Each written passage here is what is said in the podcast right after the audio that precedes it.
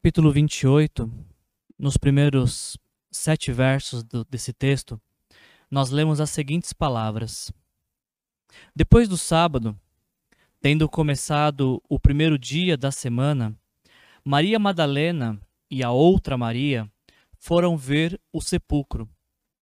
E eis que sobreveio um grande terremoto, pois um anjo do Senhor desceu do céu e, chegando ao sepulcro, rolou a pedra da entrada e assentou-se sobre ela. A sua aparência era como um relâmpago, as suas vestes eram brancas como a neve. Os guardas tremeram de medo e ficaram como mortos. Então preste atenção nesse verso, verso 5. O anjo disse às mulheres: Não tenham medo. Eu sei que vocês estão procurando Jesus que foi crucificado. Ele não está aqui. Ressuscitou como tinha dito. Venham ver o lugar onde ele jazia. Vão depressa e digam aos seus discípulos, digam aos discípulos dele, ele ressuscitou dentre os mortos e está indo adiante de vocês para Galiléia. Lá vocês o verão. Notem que eu já os avisei. Não tenham medo. Não tenham medo. A palavra medo parece que ganhou um destaque maior no meu vocabulário nos últimos 12 meses. Parece que a palavra medo parou, passou a ser um pouco mais palpável, um pouco mais real para mim nos últimos 12 meses. Porque nos últimos 12 meses de nossas vidas nós vimos o mundo inteiro enfrentando e combatendo um inimigo comum chamado Covid-19. Nos últimos 12 meses não foram poucas as vezes que eu precisei me encontrar em Deus para não me perder no medo. E, e, sabe, isso pode ser um problema para algumas pessoas, porque muitos defendem a ideia de que medo é sinônimo de incredulidade. E aí, quando alguém diz que está com medo, a pergunta que surge na sequência é: mas como assim você está com medo? Você não tem fé? E a situação pode se tornar mais complexa quando você é um pastor evangélico que fala que tem medo, que está com medo. E alguém pode perguntar, mas como que um pastor pode ter medo? A pergunta que eu faço é: quem foi que disse que medo é sinônimo de incredulidade? Quem foi que disse que a fé ela neutraliza a nossa fragilidade humana? Se você perguntar para mim, Wilson, você tem medo? A minha resposta vai ser claro que eu tenho medo. E talvez inquieto você pode falar para mim assim: "Mas Wilson, você tem medo? É, você não tem fé?" E eu diria para você: "É claro, é claro que eu tenho fé. Eu tenho fé que o sacrifício de Jesus na cruz foi suficiente para me conceder perdão dos meus pecados.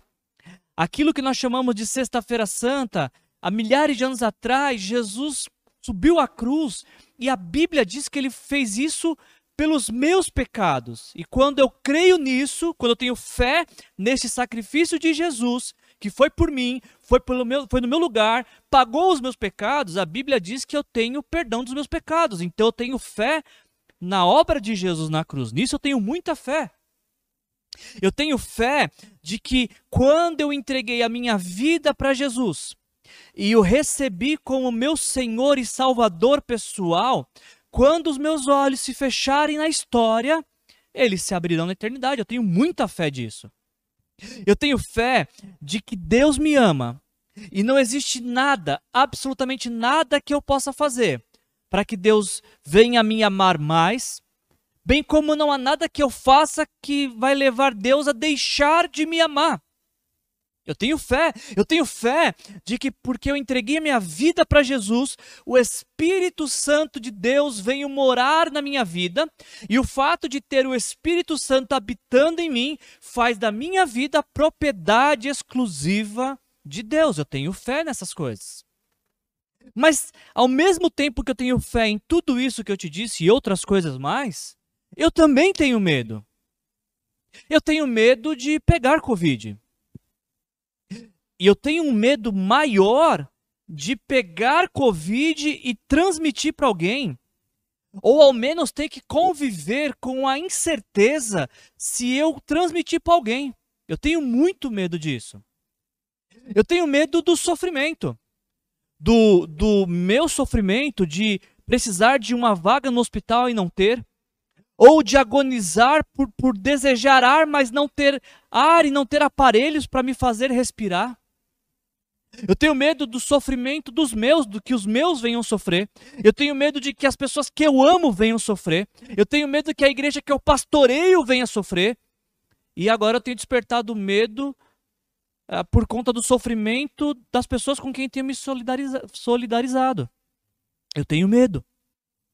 Eu tenho medo de que uh, do que está por vir e de toda a exaustão e trabalho que a gente vai ter para reconstruir o mundo pós-Covid. Quem foi que disse que, que ter medo está relacionado a não ter fé? Eu não teria fé se eu tivesse medo de morrer, aí eu não teria fé. Eu tenho medo de sofrer, mas não medo de morrer. Percebe a diferença? Eu não teria fé se eu tivesse medo de Deus. Tem pessoas que têm medo de Deus, isso não é fé. Eu tenho fé e por isso não tenho medo de Deus medo de que Deus vai me castigar, vai me punir. Eu não tenho medo. Por quê? Porque eu tenho fé. Eu não teria fé se, se eu tivesse medo de assombração. Hum, é, se, eu, se eu fosse temeroso com alguma questão de azar. Se eu tivesse medo do diabo, eu não teria fé. Eu não teria fé se, se a minha espiritualidade fosse enfraquecida pelo fato de um templo estar fechado. Aí, com certeza, eu não teria fé. Eu não teria fé se, se a minha confiança estivesse mais depositada no que o dinheiro pode me proporcionar do que no cuidado de Deus. Isso é um, um claro sinal de que eu não teria fé. Não teria, não teria fé.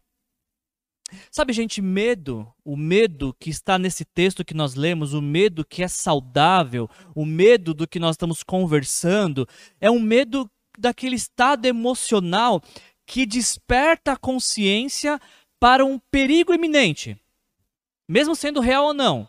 O medo que é saudável, ele, ele desperta a consciência de que há um perigo, algo pode colocar a vida em risco, e aí então o medo gera prudência. O medo gera precaução. O medo gera cuidados. Isso é um medo saudável. Agora, o outro medo é de uma que, que, que é paralisante, que gera covardia, que impede o avanço, a progressão da vida, um medo que não tem fim. Esse sim é preocupante, esse sim precisa de cuidado. Mas a gente não está falando desta natureza de medo, do medo que gera covardia, do medo que paralisa a vida. Não é desse tipo de medo que a gente está falando. Tem coisas como a Covid, por exemplo, de que nós precisamos ter medo sim.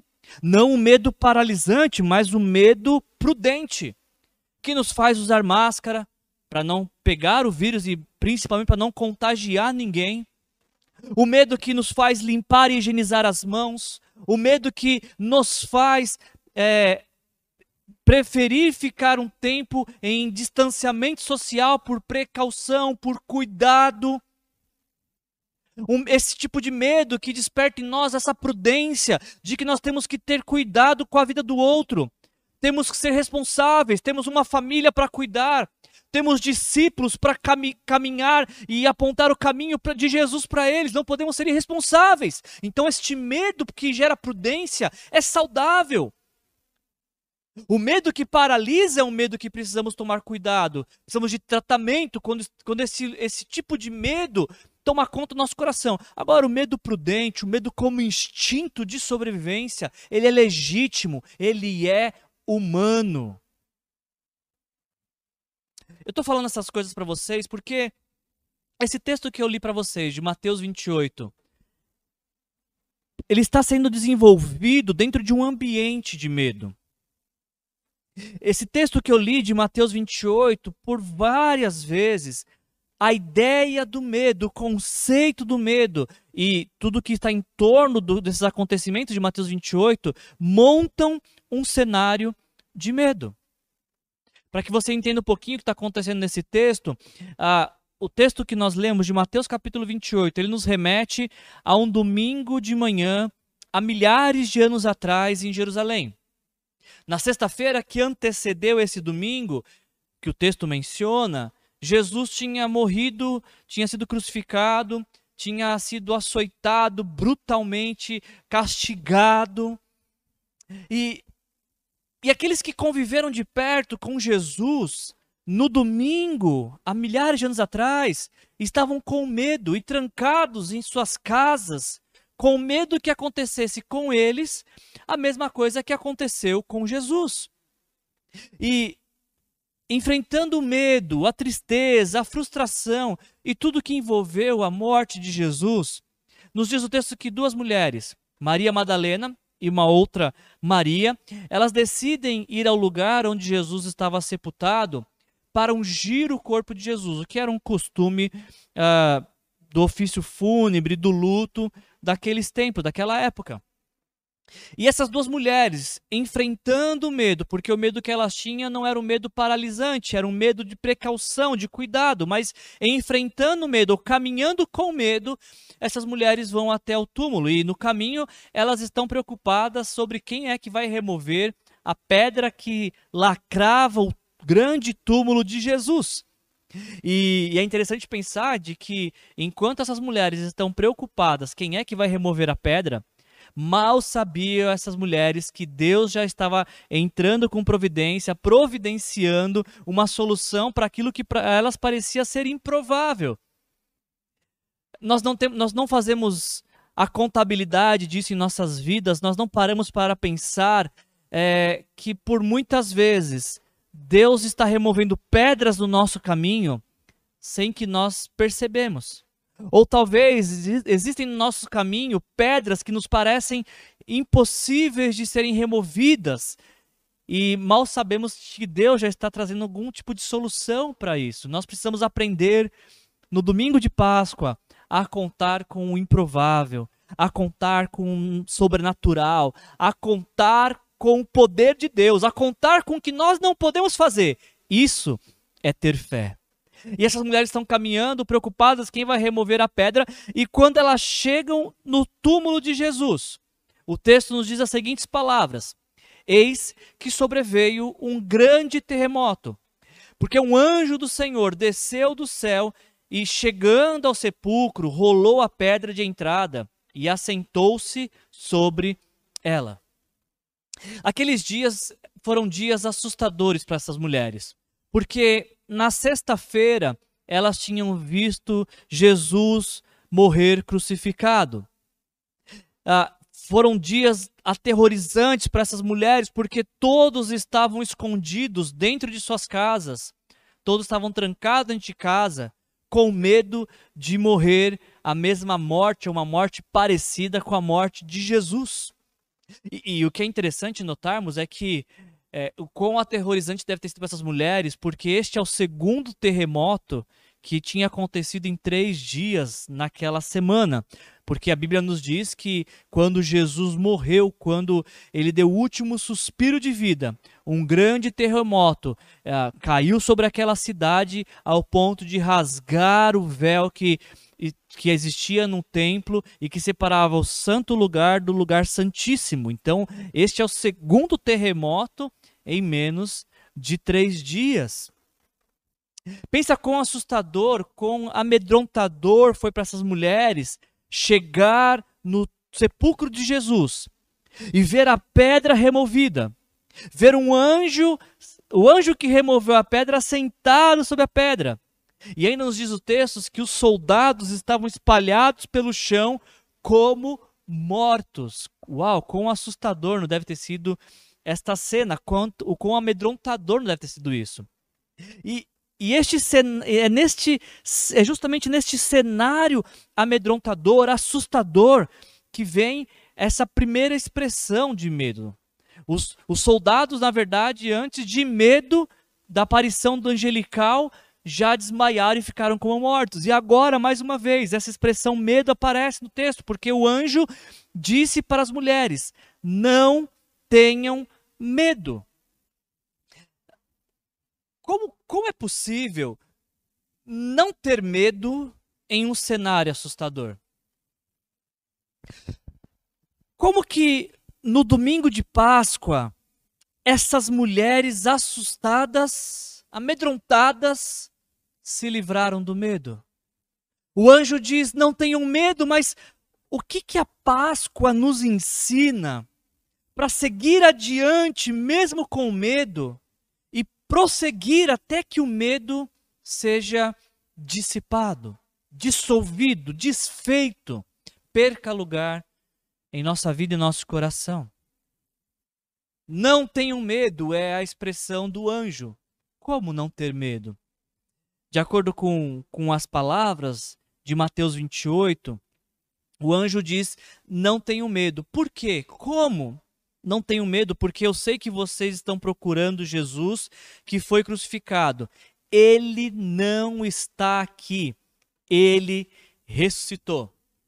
A primeira palavra que essas mulheres ouvem naquele final de semana trágico ah, e que vai construir algo em suas vidas para que o medo saia da, da vida delas é esta esta palavra de esperança de vida eterna.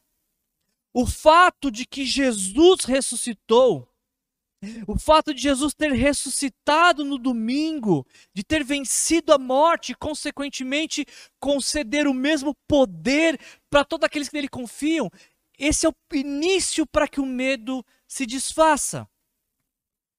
Quando nós afirmamos que Jesus ressuscitou, nós também estamos afirmando de que ele está vivo.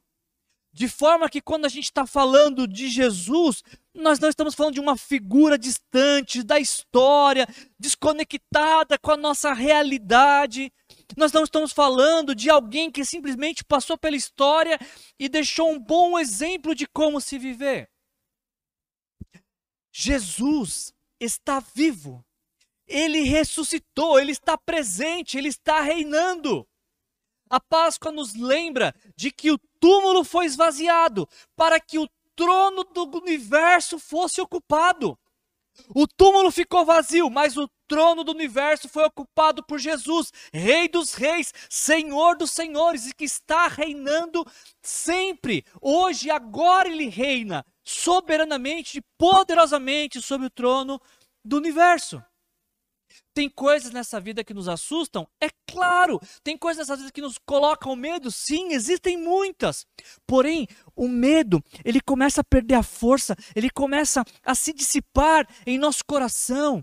Quando nós damos, nossa consciência é despertada para uma realidade maior, para uma realidade mais forte, para uma realidade mais poderosa que o medo. E que realidade que é essa? A realidade da ressurreição de Jesus. Não tenham medo. Por quê? Porque ele está vivo, porque Jesus ressuscitou. E o medo, ele não consegue conviver por muito tempo, ele não consegue ter uma durabilidade muito longa no coração que é invadido com essa certeza de que Jesus está vivo. Porque a certeza que Jesus está vivo, de que ele ressuscitou, faz com que no coração brote a esperança de vida eterna que dá fim a todo medo. Ainda, o anjo disse às mulheres: Não tenham medo, eu sei que vocês estão procurando Jesus que foi crucificado, ele não está aqui, ele ressuscitou como havia dito. O anjo relembra às mulheres que Jesus já tinha falado para os discípulos diversas vezes que ele morreria pelos pecados da humanidade e que no terceiro dia ele iria ressuscitar. Os anjos bem poderiam ter olhado para as mulheres e terem dito assim: por que vocês estão tão surpresas assim que Jesus ressuscitou? Não foi exatamente isso que ele disse que ia fazer? Os anjos poderiam ter dito para as mulheres qual foi a vez que Jesus disse que faria algo e deixou de fazer.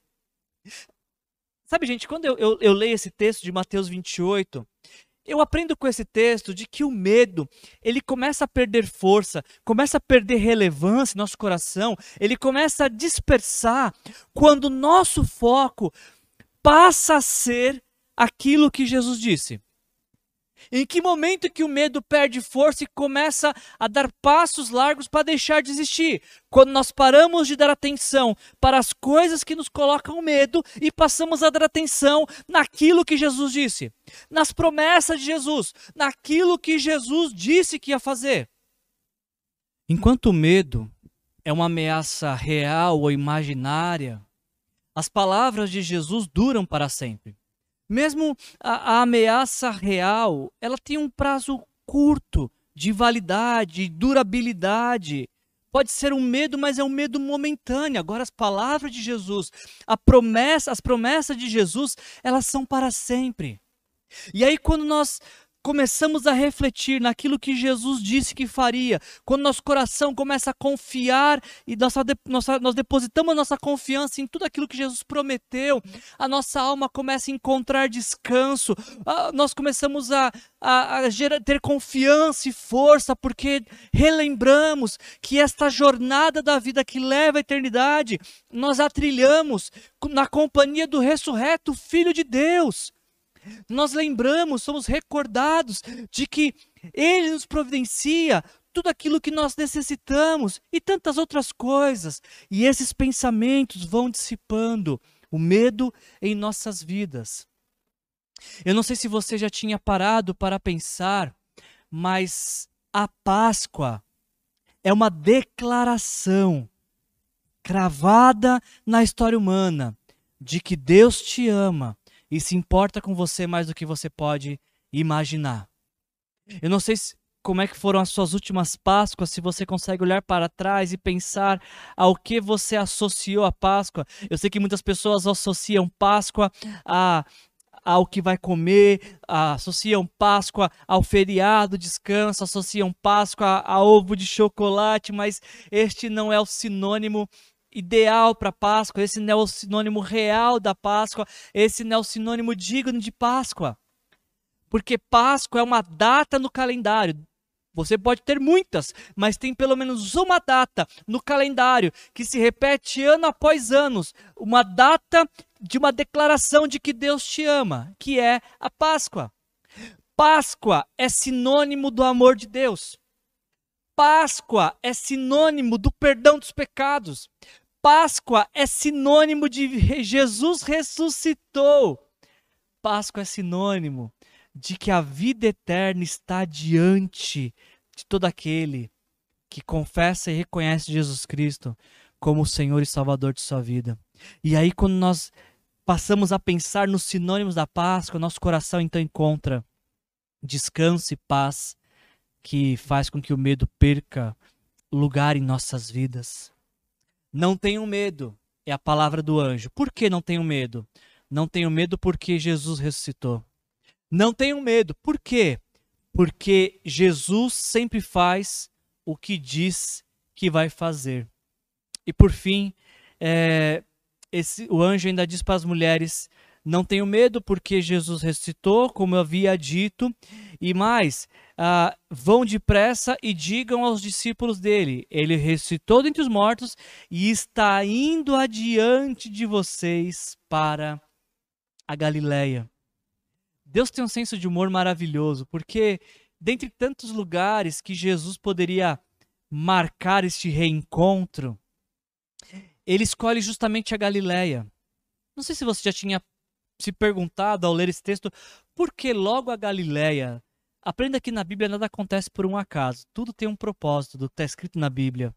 E assim aconteceu com esse texto. A Galileia é onde Jesus inicia o seu ministério de três anos. E mais, a Galileia é o lugar onde Jesus chama os seus discípulos para uma jornada de discipulado. Me parece que quando Jesus escolhe a Galileia e não nenhum outro lugar, ele escolhe exclusivamente a Galileia, me parece que Jesus está propondo um recomeço com aqueles discípulos. Mas agora, um, mas agora um recomeço à luz da ressurreição. Um recomeço à realidade da ressurreição. um recomeço com a morte tendo sido vencida. Um recomeço sem medo de morrer. Por quê? Porque ele ressuscitou. E essas palavras, é, não tenham medo, porque ele ressuscitou, está indo adiante de vocês, elas transcendem a esse momento que foi escrito no texto. Porque, sim, no primeiro século, essas palavras trouxeram alívio e alegria ao coração dessas pessoas que ouviram Jesus está indo adiante de vocês para Galiléia. Mas nos nossos dias, essas mesmas palavras também podem trazer alívio ao nosso coração, paz ao nosso coração, de saber que Jesus também está indo adiante de nós, não mais para Galiléia, mas sim para a eternidade. Foi Jesus mesmo que disse em João capítulo 14, versículo 6: Eu sou o caminho, a verdade e a vida, ninguém vem ao Pai a não ser por mim. Isso significa que quando nós acreditamos que o sacrifício que Jesus fez na cruz foi por nós, foi no nosso lugar e foi suficiente para perdoar os nossos pecados. Quando nós acreditamos que Jesus ressuscitou, está vivo e que ao ressuscitar, ele abre as portas da eternidade para todo aquele que nele crê, nós também podemos descansar dessa certeza de que Jesus está indo adiante de nós, ele foi adiante de nós para nos preparar no lugar na eternidade. Jesus ele está diante de nós e quando a gente deposita esta fé nele, ele nos aponta o caminho para a eternidade. Ele é o próprio caminho que nos conduz à eternidade, à vida eterna. E aí então, quando nossos pensamentos são invadidos por esses pensamentos da eternidade, dessa realidade última e verdadeira, o medo acaba saindo de nossa vida, cedendo lugar para aquilo que realmente deveria habitar que é a esperança. Eu concluo essa mensagem de Páscoa pensando nessas palavras que o anjo disse às mulheres: Não tenham medo. Eu sei que vocês estão procurando Jesus que foi crucificado. Ele não está aqui, ele ressuscitou como tinha dito. Venham ver o lugar onde ele jazia. Vão depressa e digam aos discípulos dele: ele ressuscitou dentre os mortos e está indo adiante de vocês para Galiléia, lá vocês o verão. Notem que eu já os avisei. Essa não é a última vez que esse, essa expressão não tenham medo aparece nesse texto. Primeiro, a palavra medo aparece associada aos soldados que guardavam o túmulo de Jesus, que ao verem o anjo desmaiam e ficam como mortos no chão. O anjo diz para as mulheres: não tenham medo, porque ele ressuscitou, ressuscitou como havia dito e está indo diante de vocês. Mas, por mais uma vez, a palavra medo e a expressão não tenham medo aparece nesse texto. A sequência desse texto tem as seguintes palavras: As mulheres saíram depressa do sepulcro, amedrontadas e cheias de alegria, e foram correndo anunciar aos discípulos de Jesus. De repente, Jesus as encontrou e disse: Salve! Elas se aproximaram dele, abraçaram-lhe os pés e o adoraram. Então Jesus disse: Não tenham medo. Vão dizer aos meus irmãos que se dirijam para a Galiléia, lá eles me verão. É interessante pensarmos né, nessa associação uh, que é proposta aqui para a gente, porque nós vemos as palavras do anjo fazendo efeito delas não terem medo, porque diz que elas estavam amedrontadas e cheias de alegria. O que nos mostra que o medo delas não era um medo paralisante, porque elas conseguem, mesmo amedrontadas, ainda ter alegria. Agora, a Páscoa é a boa notícia de que Deus nos ama e nos ama tanto ao ponto de nos prover vida em Jesus. Por isso que o medo não dura muito tempo no coração de alguém que tem Jesus porque ah, Jesus aparece para essas mulheres e mais uma vez diz: não tenha medo. Porque afinal de contas, a, com a realidade da ressurreição, você não pode, você não precisa mais ficar amedrontado e cheio de alegria. Você pode ficar agora só cheio de alegria. E essa história ela vai terminar nos mostrando duas estradas: a estrada da verdade que leva à vida e a estrada da mentira que leva à morte. Porque nós temos um único fato, o mesmo fato, Jesus ressuscitou. E na estrada da verdade que leva à vida estão essas mulheres, voltando para se encontrar com os discípulos, para compartilhar a notícia de que Jesus tinha ressuscitado e que estava propondo para eles uma nova realidade de vida, a realidade de vida a partir da ressurreição. E essa mesma notícia, esse mesmo anúncio também foi feito pelos guardas. O mesma, a mesma notícia que as mulheres levaram até os discípulos, os guardas levaram até os sacerdotes, até os religiosos. Os guardas chegaram diante dos religiosos com o mesmo anúncio: Jesus ressuscitou. E o que, que os religiosos fizeram com este fato? Eles elaboraram um plano, nos diz o texto, elaboraram um plano para fingir, para enganar e dizer que os discípulos de Jesus tinham roubado o corpo de Jesus, e o texto nos diz que este, é, esta é a crença que se dá até os dias de hoje, dias de hoje, os dias que foram escrito ah, o texto sagrado. Percebe que é o mesmo anúncio: Jesus ressuscitou, sem aumentar nem diminuir. Tanto mulheres e soldados têm me o mesmo fato, a mesma verdade, o mesmo caso que aconteceu. Só que a reação ao anúncio é diferente. Enquanto as mulheres se agarram a esta verdade que ressignifica suas vidas, assim como os discípulos e todos aqueles que vêm a crer em Jesus, os religiosos sacerdotes da época, diante do mesmo fato, eles afastam essa verdade deles e preferem abraçar a mentira. Preferem ficar com a mentira de que Jesus não está vivo, de que ele não ressuscitou. E uma vez que ele não ressuscitou, eu posso viver com base em minhas falsas histórias. Hoje essa mensagem ela nos faz questionar justamente isso, em qual estrada estamos percorrendo. Qual é a estrada que queremos percorrer?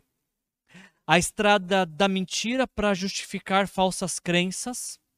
Ou a estrada da verdade que gera perdão, graça, redenção, vida eterna e que dá fim ao medo. A resposta para isso se dá justamente na reflexão, na percepção que nós temos sobre os efeitos da ressurreição neste exato momento da nossa vida. Considere agora esta expressão: Jesus ressuscitou. Como é que essas palavras chegam até você? E mais, o que mencionar sobre este fato produz em você. Jesus ressuscitou. O que que isso produz em você? O que que essa afirmação produz em sua vida? De que forma saber que Jesus ressuscitou impacta a sua vida? Faz você ter uma, uma nova, novo, novos critérios de escolha. Como que a ressurreição de Jesus ressignifica a sua vida, a sua realidade. Jesus está vivo e ele é mais real do que qualquer coisa que coloque medo em você. Ele é mais real do que qualquer senso de realidade que você tenha. Ele é real, ele está vivo, ele ressuscitou. Não faça a escolha do caminho da mentira que leva à morte, o caminho construído com mentiras para justificar falsas crenças. Aproveite essa Páscoa, este ano, este momento agora mesmo para se agarrar a esta verdade, a este fato que pode mudar sua vida agora, hoje mesmo. Jesus ressuscitou. Permita que, que a realidade do Cristo ressurreto se torne a sua realidade de vida também. A realidade que dissipa o medo, a realidade que aponta para a verdadeira vida, a vida eterna que tem efeitos aqui e agora. Se você quer receber Jesus como o Senhor e Salvador da sua vida, ora comigo agora. E se você já recebeu Jesus como o Senhor e Salvador da sua vida, ora comigo também. Se você quer entregar sua vida para Jesus, ore assim comigo. Senhor Jesus, eu quero te entregar a minha vida. Obrigado por ter morrido no meu lugar Obrigado por ter perdoado os meus pecados e obrigado por me apontar o caminho da vida eterna. Eu te entrego a minha vida e te recebo como Senhor e Salvador, pessoal único e suficiente.